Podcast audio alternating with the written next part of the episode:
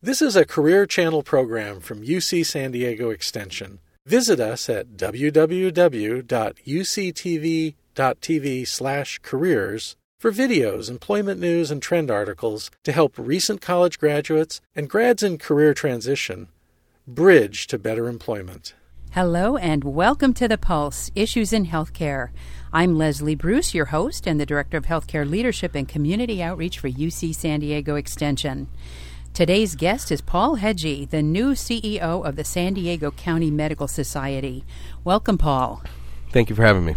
Delighted, delighted. I know um, one of the first things I want to talk to you about is your career in education. Um, we have so many students, of course, here uh, at UCSD, both undergrad and seasoned professionals who are in our master's degree programs who are interested in your career and they'd be interested in the educational choices you made along the way. so let's explore those first. Starting way at the beginning, um, which was, of course, your bachelor's in government at Cal State Sacramento. What made you interested in working in and with government? Well, it goes far back before that, and, and I chuckled a little because uh, you referenced choices, and I don't know that I considered all of them having a choice or not. Some sometimes life happened. Um, I was going even further back to high school. I was in a, a math science magnet program in Sacramento in high school, uh, and and my my skill set, my you know academic success was certainly on that line. I, I was I was a math guy, uh, and uh, I intended to go to school to be an engineer uh, and had planned on that since about fifth grade. I knew I was going to be an engineer from fifth grade, and that had continued all the way through high school. Uh, I graduated with very high GPA really good SAT scores, um, and I ended up going to school at the University of Rochester in upstate New York. Cold. Um, it was it was very cold, um, but I'm originally from Brooklyn, and I wanted to go back east. Uh, and frankly, some of my last two choices were Rochester and NYU. Um, and I decided Rochester brought me out there. They did a good sales pitch. They let me visit the campus. It's beautiful, old brick school. Only 4,800 undergrads. You know, 6,000 total students. So it was a nice community uh, as well as a great program. Um, and I, I started college as an optics major. At the time, Rochester was one of only three schools in the country that had an undergraduate program in optics, applied physics in their engineering department. Um, so I really went to school as a techie.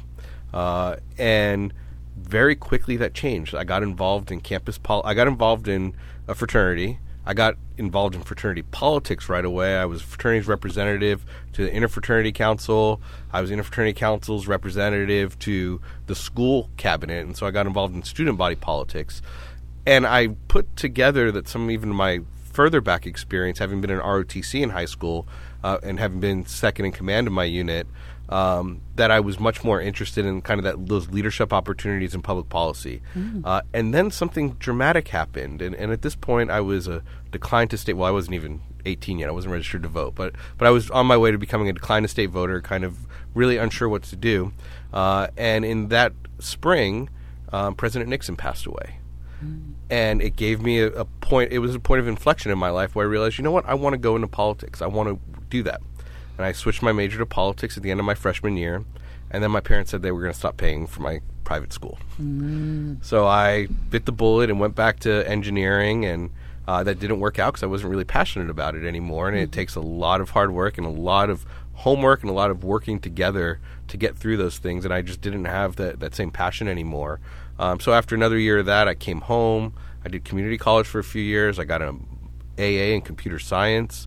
Uh, and then I went to Sac State to go finish my bachelor's degree in computer science.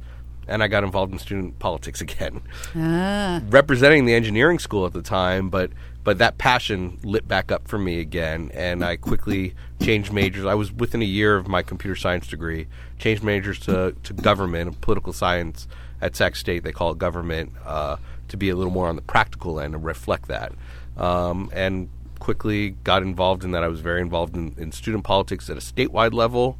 Um, and then uh, towards the end, I interned at the state capitol and, and graduated with my degree in government.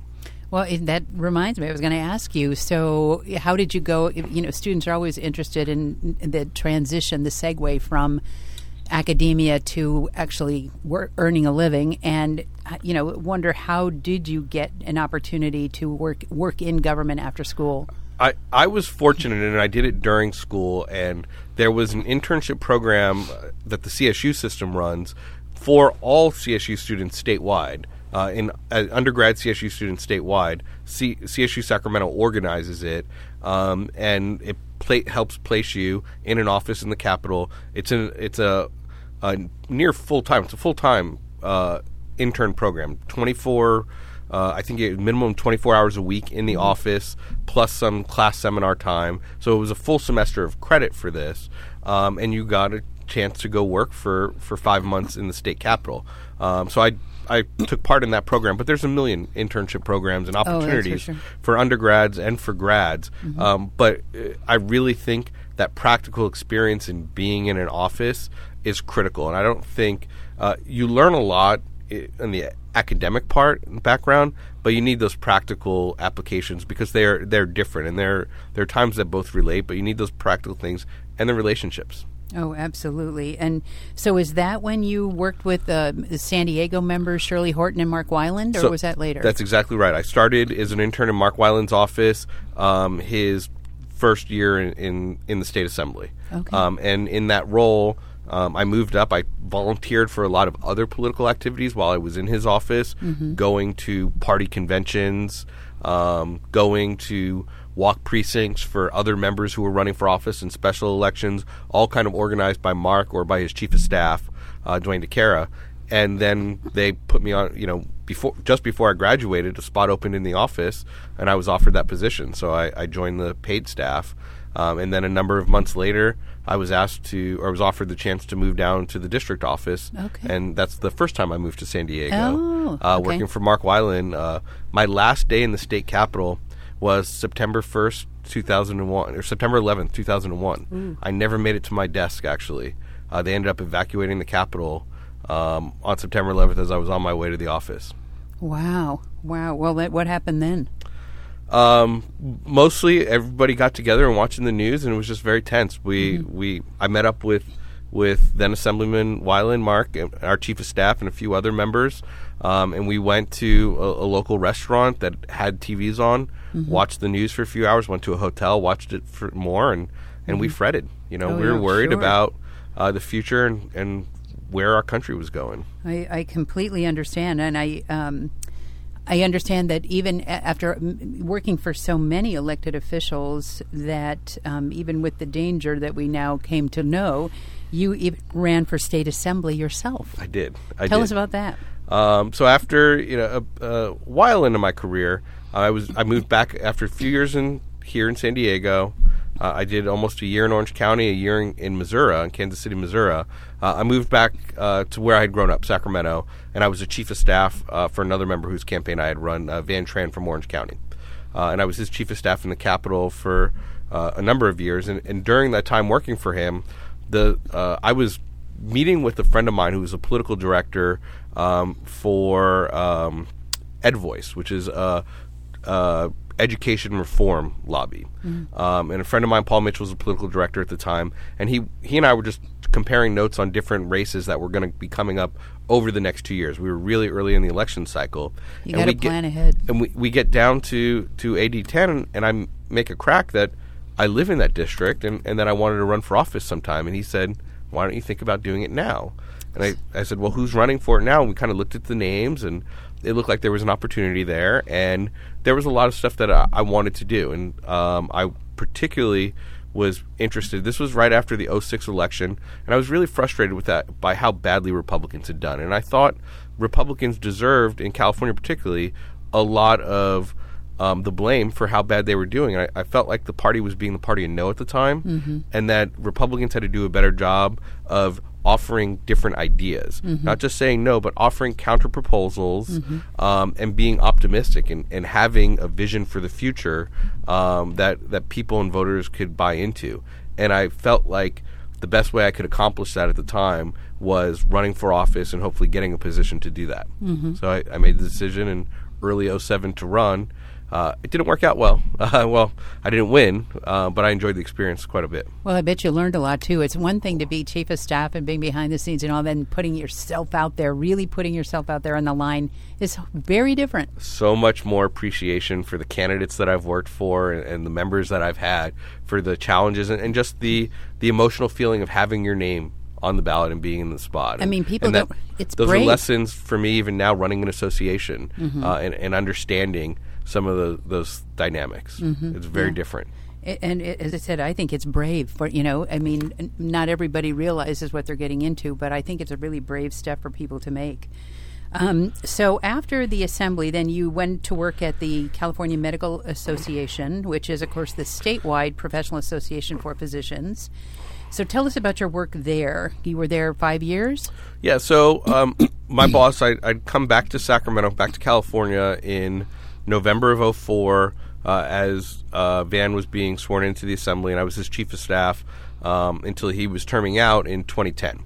Uh, and this was a, a, big point in my life. For at this point, I had worked for him for nearly seven years. Mm. Um, and every other job I had had had put more in the nine months to a year and a half phase. So I'd spent over half my career and a, and a lot of my time uh, with Van, doing other projects on the side, running for office among others. Mm-hmm. Um, but I was forced with the deadline that he was terming out, and I had to decide what I was going to do. Mm-hmm. Uh, and I could go find a new member to work for.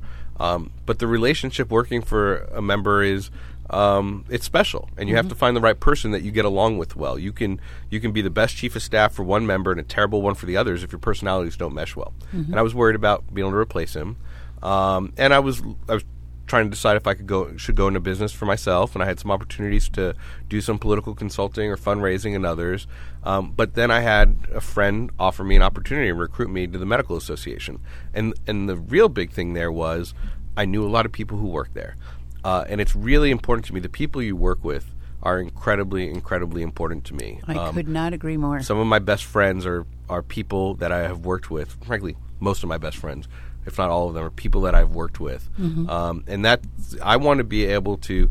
I don't want. I don't go to work just to work and then to live. I that's work is part of my life, and those people that I'm going to be there with are that. And so, when I was offered the position, I, I frankly hadn't wanted to be a lobbyist. I, I was avoiding that uh, throughout a lot of my career. I didn't think that was the path for me, uh, but the people outweighed that, and, and, so I took a job at first as a lobbyist at CMA, uh, and then luckily in about five months I got promoted to be political director, which was a little more on my skill set side. Mm-hmm. Um, but but lobbying was was great and interesting, uh, in the time I got to do that as well. And you ran the political action committee. You talk about that promotion, and you ran the political action committee at CMA what specifically did that entail, and what did you and the physicians involved with that look for in political candidates who sought your support? So, running the political action committee is, I, I think there's probably two main pieces to that. Um, it is both organizing and raising the money because um, a lot of that money we would raise from physicians. So we would have to convince members mm-hmm. to make a separate donation to the Political Action Committee. Those donations are not tax deductible. They just have to give it up because they have to believe in the because mm-hmm. um, so some of that's designing direct mail, putting events together, at our big conventions, um, using peer pressure and guilt to get different physicians oh, to participate. Th- those are the gifts uh, that keep on giving. or organizing, getting the money, and then recommending with physician approval how we spend that money. Um, and that becomes a really big part. And that's, you know, mm-hmm. both on incumbent candidates, people who are currently in office, but as well and more so on which ones to uh, support in different races and how much to support them. Um, and physicians, uh, there's a lot of stuff. CMA takes position on probably public position on over 200 pieces of legislation every year, mm. just at the state level. Um, they look at over 500 bills. They take positions on over 200. So we're certainly not um, a single issue group. There's a broad breadth of issues, and there's no elected official that um, that supports CMA positions 100% of the time. Frankly, you know, there's a former CMA board trustee who's in the state senate now, Richard Pan, mm-hmm. and I'm sure he disagrees with the CMA position here and there every now and then. Mm-hmm, mm-hmm. It's a broad coalition. CMA is a broad coalition mm-hmm. of physicians, uh, and not really.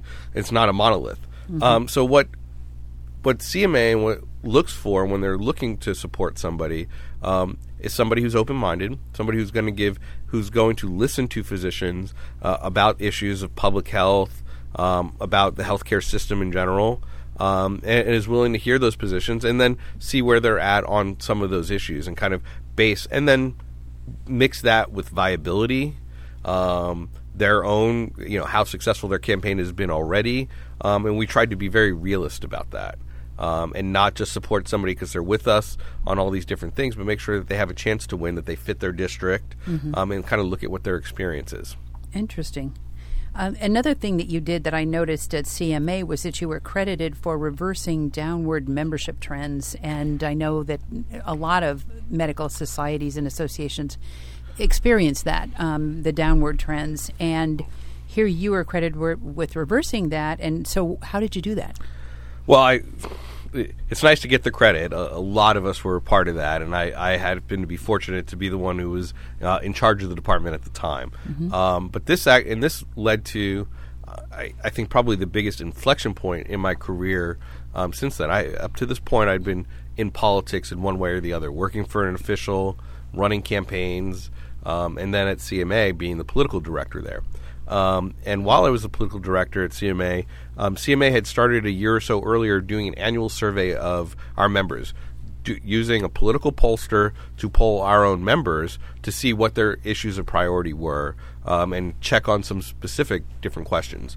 Um, at the time, the Affordable Care Act was a big one that we would test every year to see where where physicians were at and what their opinion was uh, of the law and problems they were having with it and things they liked about it. Um, well, my, my boss, Dustin, the CEO, asked me to take a look at the previous year's poll to offer suggestions of any changes we make because working in politics, I looked at a lot of polling uh, as part of my job.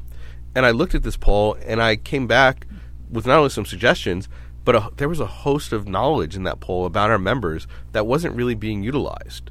Uh, and I pointed these all all this out to him. Well, over the next two or three months, um, he made some large staff changes, and all of a sudden, I took over the membership marketing communications departments, as well as running political affairs for for a while. But I really switched to what I would consider more an operational end of the membership association instead of being kind of a frontline advocate as I was running the pack. I started taking over, and really, I think a lot of that changes to our use, our much better use of data and targeting of members. And then we've since then we have learned how to um, convince different people of membership, and realizing that membership isn't a one size fits all thing. Um, you know, San Diego Med Society, we have almost 5,000 total members. At CMA, they have something over 41, maybe nearly 42,000 members. But that membership, the reason for membership is different for different people. Uh, and you have to make sure to tailor both what you're delivering, the value that you're delivering for those members, and how to go pitch that and how to convince people to be members. And uh, as an example, you know, the, the easiest example is to take, say, some of the large groups and membership for a permanente physician, for a Sharp Stealy physician, their reason for being a member is going to be very different than that solo practicing ophthalmologist who hangs their own shingle and is running their own business. Um, they're the you doing things to help them run their business is really what they need and are going to be looking for. They'll like the advocacy and the lobbying that you're doing, but they they know it's going to happen anyway, even if they don't join. Um, they need some direct support. The bigger groups, a lot of the time, what they're focusing on are those big picture things. And if, if you talk to their business manager, they get the big advocacy of what's going on in Sacramento because they know, you know, one comma in law can cost them millions of dollars at times. Sure, sure. Well, that's really interesting, and I know, um, you know, they talked in what I was reading about the the membership trends or that y- utilizing innovative marketing, and then I noticed that you got a certificate in marketing. so, you know, this is what we like to see, of course, at you know at UCSD, and I'm sure at other institutions that when people say I need certain knowledge to do my job, I will I will go get that. And that was exactly it. And it was a partially my my boss uh, Dustin encouraged us and the senior staff particularly. He started bringing up, encouraging us to to do some continuing education, to find ways to grow and expand our skill sets. Um, and partially, it's a personal thing. I realized that I, at this point, was the head of a marketing uh, operation with no professional marketing training. I had some related experience Mm-hmm. Sure. in politics and running campaigns And knowing how to which make is marketing. Um, Yeah. But I didn't have direct practical, and so going to get those skills and going to do that, um, and that led to you know first I did the marketing stuff, and then I was encouraged to get my MBA. Um, and I did that as well to really get in depth on, on both that and the other aspects of, of running the business. So you were able then to g- complete an MBA while you were at CMA. Yeah. How did that work? Uh, it was, uh, it, you know, I think everybody tells you it's going to be a lot of work, and it was certainly a lot of work, and it was a bit surprise of it. Um, I and I was doing it in Los Angeles while I was living in Sacramento, living and Oh, working my in. Sacramento. Um, so I was in an executive MBA program. Uh, I would fly down every other week Mm-hmm. um, for two years, two, for about 22 months. Uh, we had the summer off, so that was nice. You got a little bit of a break at least. Mm-hmm. Uh, it wasn't continuous, but but it was a good amount of work. And luckily, I had an employer who was very supportive of it. Um, who you know, when you had uh, an exam coming up, if I needed to take a day off, that was okay. Um, that would let me take Fridays off every other week. Um, our program required that you get a letter of recommendation from your supervisor, um, so that they would know that you're going to be taking off and not just calling in sick and, and hiding Right, it. right, so, right, so they were aware of it, but um, but it was very rewarding. Well, I'll bet. I mean, I think it was wise of CMA to invest in you in that way. And of course, you're now leading the San Diego Regional Professional Association for Physicians after more than five years in your senior level position at the statewide organization. So, what prompted you to make the change? Uh, you know, there there's a host of, of things. Um, first, as I kind of described, in the last few years, my job has been, much more on the operational side. Um, I've kept my hand a little in, in the politics, and I still maintain those relationships. But I wasn't working day to day in in advocacy anymore. Um, it was my job. Um, the when the opportunity came up now that I finished school and the opportunity here in San Diego came up, it seemed like a great chance to both fully use that degree, fully use my MBA, mm-hmm. and be the one who's responsible for the business operations.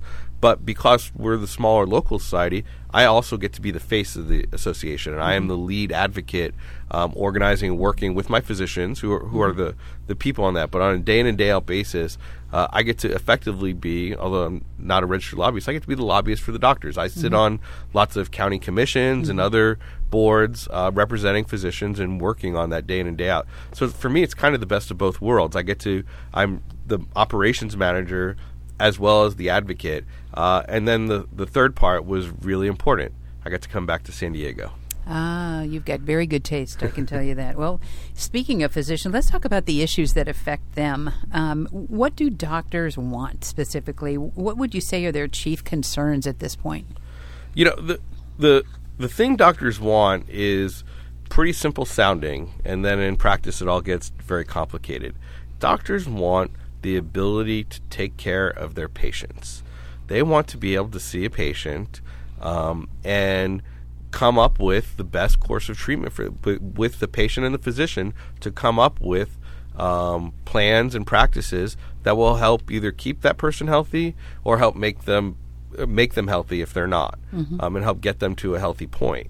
The problem is, um, you know, we have insurance, we have regulations, we have a lot of red tape that all kind of get in the way of that. Sometimes very meaning, you know, in very important ways, um, and sometimes in ways that really kind of undermine the ability for a physician and patient to do. I mean, some of it's just absolute reality, economics uh, of medicine and of treatment.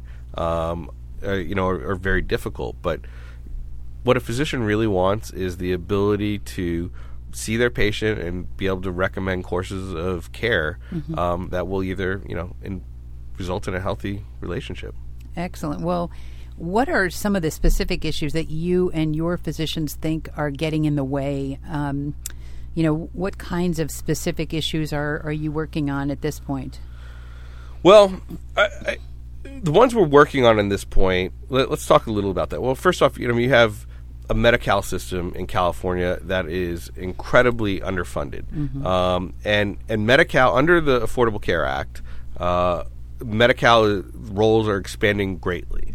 Um, many more people, and this is people who can't afford health care otherwise, are getting put on Medi-Cal rolls, which comes funding from the federal government and funding from the states. The problem is um, the rates to actually see physicians, the rates to be treated in California are somewhere either 48th or 49th worst in the country. Right. Um, it is abysmal.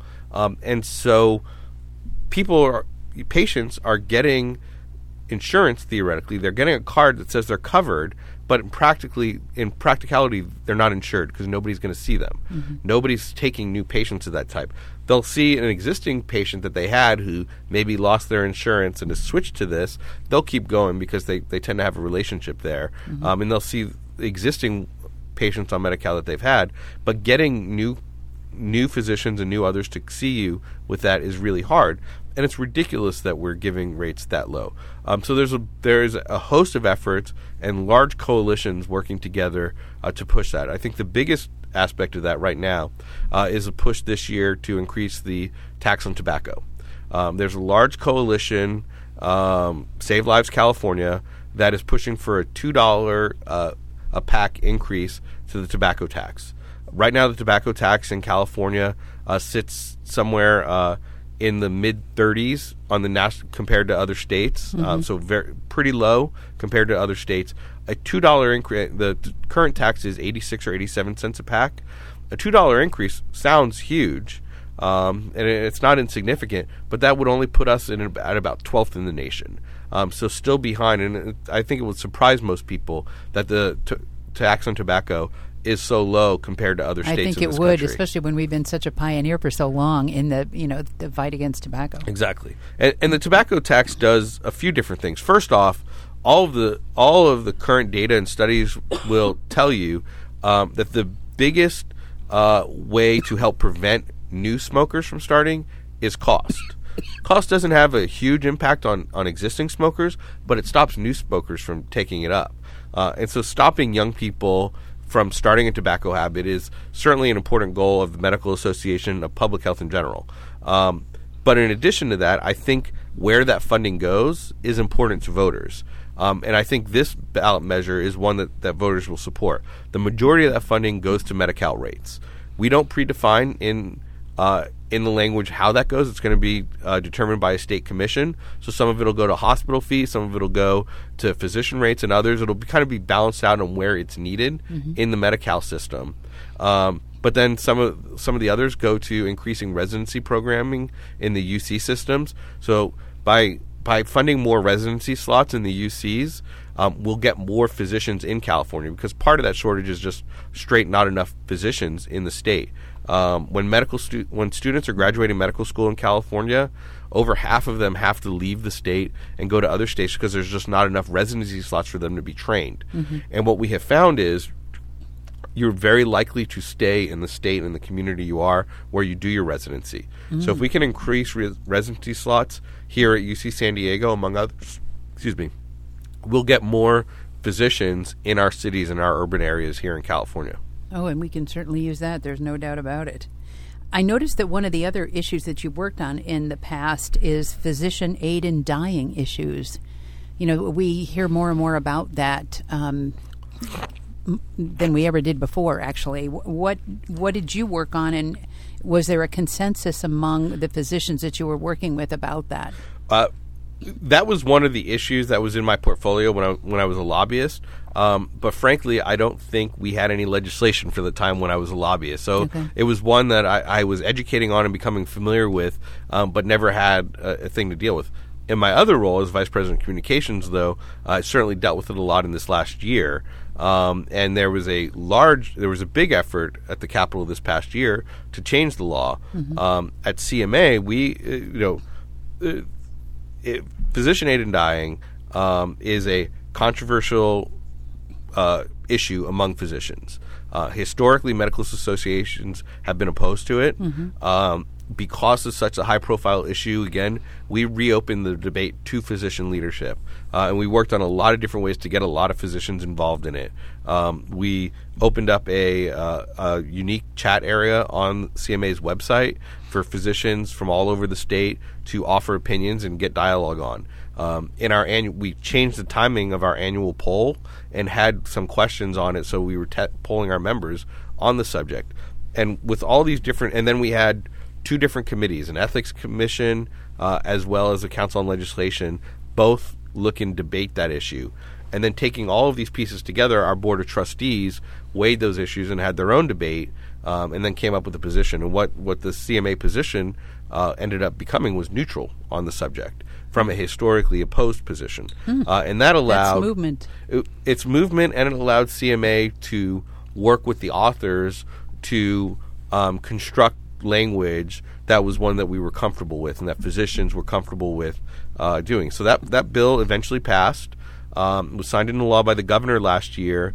Um, because of the way special sessions work, uh, it didn't the the trigger on it taking effect didn't start until recently, and so that law actually becomes law of the land, I believe, June seventh this year. Mm-hmm. Uh, and now, you know, my physicians here in San Diego, mm-hmm. among others, are looking at how that implementation is going to work and how physicians are going to practice that. And we don't know that yet. That's mm-hmm. going to be something that a lot of physicians are going to have to work on together mm-hmm. to come up with some protocols uh, in the most appropriate way to deal with that. That will be very interesting to see how that actually plays out. You know, when that when it comes to reality. Um, what other top priority legislative issues do you see at this point? Man, so the tobacco is a large one on the statewide front. You know, um, we did. You just mentioned a minute ago that polling the physicians on the Affordable Care Act. How do they feel about it now? um, they have kind of changed with it over time. When when I first uh, looked at my first polls at CMA on the subject, uh, physicians were very split on on partisan lines. Republican physicians were strongly opposed to it. Democrat physicians were somewhat in favor, not quite as strong, but they were in favor of it. Mm-hmm. Um, once the Supreme Court finally upheld the law, um, Several times. It, it, came it came together, but the first big big case mm-hmm. where it mm-hmm. got upheld, um, later that year when we pulled it again, uh, physicians came to a point where they're two to one in support of oh. it. They certainly have problems with it. They're mm-hmm. concerned about implementation and how it works. Mm-hmm. Um, but I think the overall goal of expanding coverage to people and, and, making more and more people making sure that they have some sort of coverage uh, is something that all physicians want.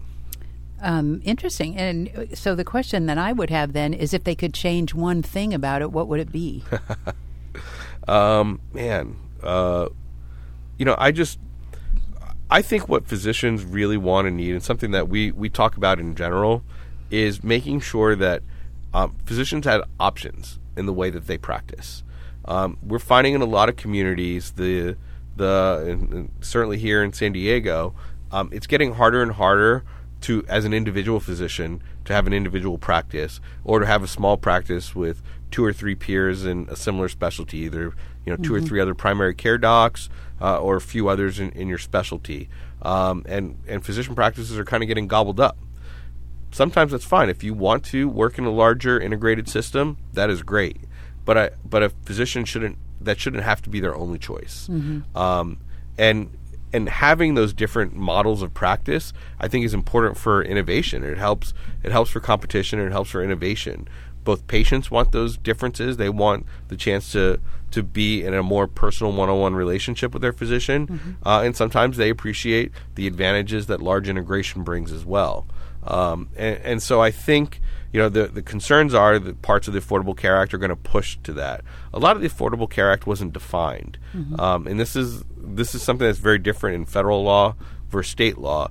Federal laws are kind of big and broad, and then they go to they go to departments and they start writing. You know, while the Affordable Care Act is a thousand pages, you know, tens of thousands of pages of regulations get built off of that. Mm-hmm. Uh, at the state level, although you certainly have regulatory agencies and regulations, so much more of it is done specifically in the law um, where those laws will, you know, they dot the i's and cross the t's in the in the measure Absolutely. itself. Yes, yes, understand. Well, um, so here you are. You've been there three months um, at the San Diego County Medical Society. What do you tell people are the benefits of membership? I mean, you, you know, your predecessor raised the membership levels, and here you are with a great track record in that area. What do you say to physicians, especially when they're not monolithic, like you just described? There's the small practice and a large practice, and you know, different physicians want different things. What do you think is the the real value of joining?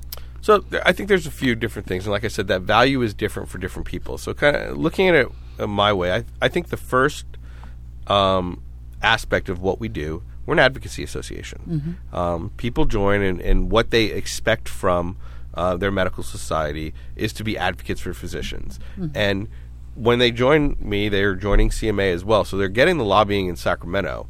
And we're a part of that, and, and we work together with that. Sometimes, you know, having our physicians contact their local legislators directly mm-hmm. uh, and doing other things to help make sure we're pushing uh, measures that I think are good for our healthcare system, good for patients in general.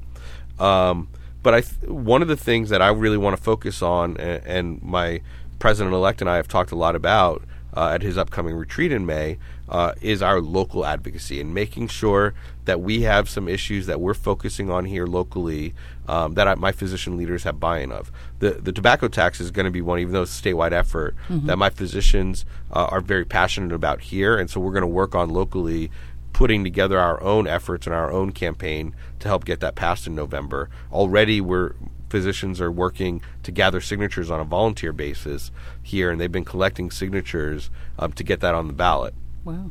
But then I think in the next steps we'll do more of that. But then finding other measures to work on locally. Um, one of the things my current president has brought up um, as just refreshing and working on getting physicians involved uh, in an emergency response disaster system.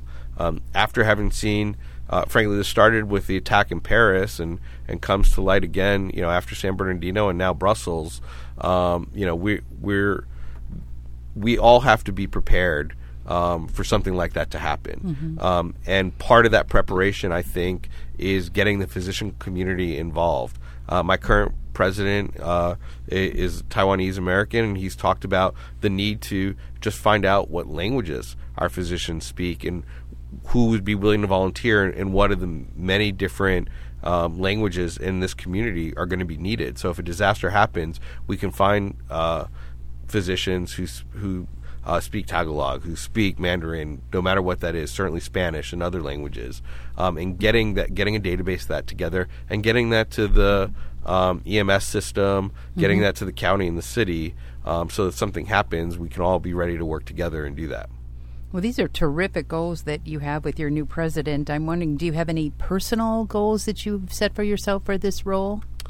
Um, no, I th- I think just reinvigorating physician physician leadership, making sure my physicians are involved um, in the vision uh, of the society we have in moving forward. Mm-hmm. One of the other things that my my incoming president is big on is partnerships. So I think after advocacy, the next is partnerships, um, and and that that can both lead from membership finding different things that can help my physician practices run better, um, finding businesses that can help kind of cut some red tape redundancy, and hopefully save some cost for physicians so that they can be successful in running practice. But partnerships are also things that lead to the community. Uh, I met just two weeks ago at 211.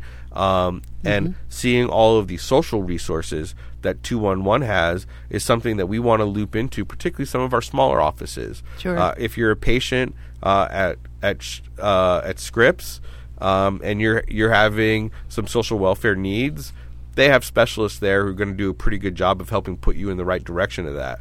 But if I go to Dr. Smith's, uh, you know, small office, and that same trouble is happening, I'm in danger of losing my health insurance you might not have those resources as well. But if we can partner 211 with that physician's office, mm-hmm. let the assistants in the physician's office know about the resources 211 has, that's a great way that we can all work together and help, you know, hopefully improve the health of our community overall.